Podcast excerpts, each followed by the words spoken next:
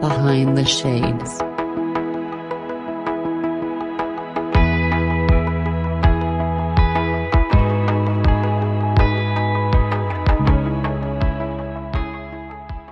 as you're saying, you're saying that you want to be able to rewrite your own story. Make sure you don't give that pen to anyone else, and only you should hold it. So tell us a little bit about that. Yeah, I mean, like I like I mentioned before, is um, people wanted to take the pen from me. And what that means to me is I was born with something called cerebral palsy. I know I, I, I covered it, so I won't, won't, cover the whole story again, but um, I was told uh, as an infant that I would never ever be able to walk, and uh, um, the doctor told my mom this, and uh, it would be a good idea to get me in a wheelchair because that was going to be my life going forward. I had an amazing mom. That wasn't my my story. Um, I was able to walk between age two and three, but throughout that process, you know, I was very limited on on my physical abilities at the time. So I did get bullied quite a bit in school and in, in athletics. And it wasn't until um,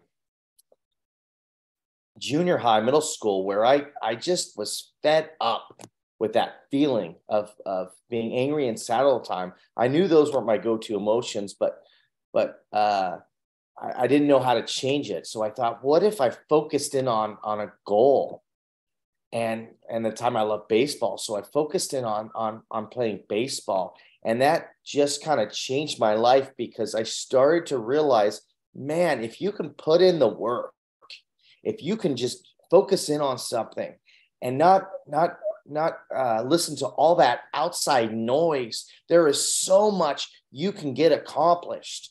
Um, and so it's all about your mindset. It's all about what you're thinking about. That's what your reality is. If you're thinking negative thoughts, negative thoughts are going to, negative things are going to happen. If you think positive thoughts, positive things are going to happen. So it's all up to us to, to find our way. And that's, that's why I talk about the pen in your hand because it's your choice.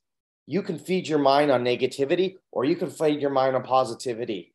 Whatever way you want to go is the way you're going to live it. And, and and that's what i do as a coach is i help bring out that light that positivity because there's so much to be grateful for. Every single person has something to be grateful for and that that's what it's all about and that's what i do in my speeches. And and that's my message to the day i die that gratitude is the way to go and i wonder how many people considering everything that we've gone through right? In the last two years, three three years with lockdowns, unable to see family, some of the things that you mentioned that keep us so close, so passionate to each other. I wonder how many of them have decided, I'm a little bit tired in writing my own story. It's exhausting. It's overbearing. It's overwhelming. I feel burned out. I just don't know what to do.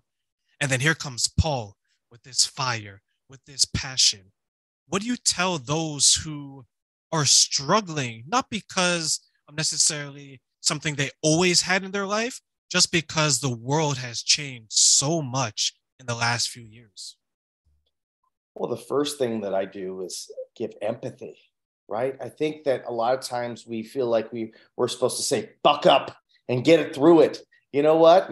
No, no. Let's give some empathy. I have not walked in your shoes. You have not walked in my shoes. So let's give a little bit of empathy of what people are going through.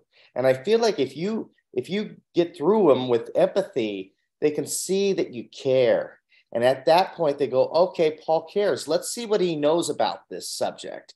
And at that point, then I can bring in the pieces that will help them. And that and that is it, there's like I, I spoke about there is always, always, even in the darkest times, there's always something that you can look forward to. There is some some sort of gratitude. And that gratitude, if you're really having a rough go of it, could be your least breathing, right? There is something we can gravitate towards. Okay, I'm breathing. What else is good? And we start to think about it. And what happens by doing this, we start to program our mind to start looking for that positive. I've, I've used this analogy. I don't know if I used it last time, but I'm going to use it again when you're driving to work, you could get a flat tire, right? And, and a lot of people who would say to yourself, ah, that's just my luck. I would get a flat tire. I would get a flat tire, and I would. And now I have to deal with this hassle of it, right? Things like this always happen to me. Well, things always happen to you because you're looking for all that negative. If you change the way you look at things, then your mind will start to focus on, on all the positive things that could happen. It could just be as simple as something on your phone. You get free coffee, or it could be like a, a text from your family just saying, "Hey, I'm thinking about you."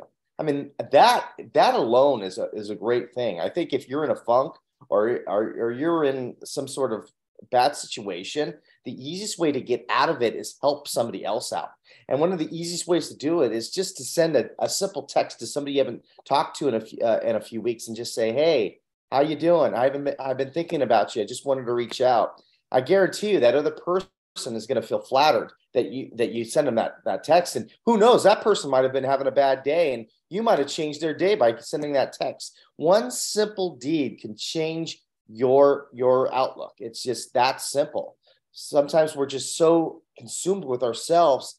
And and and once we start to look around at the at the universe going oh there's other things out there. How can i serve? How can i help?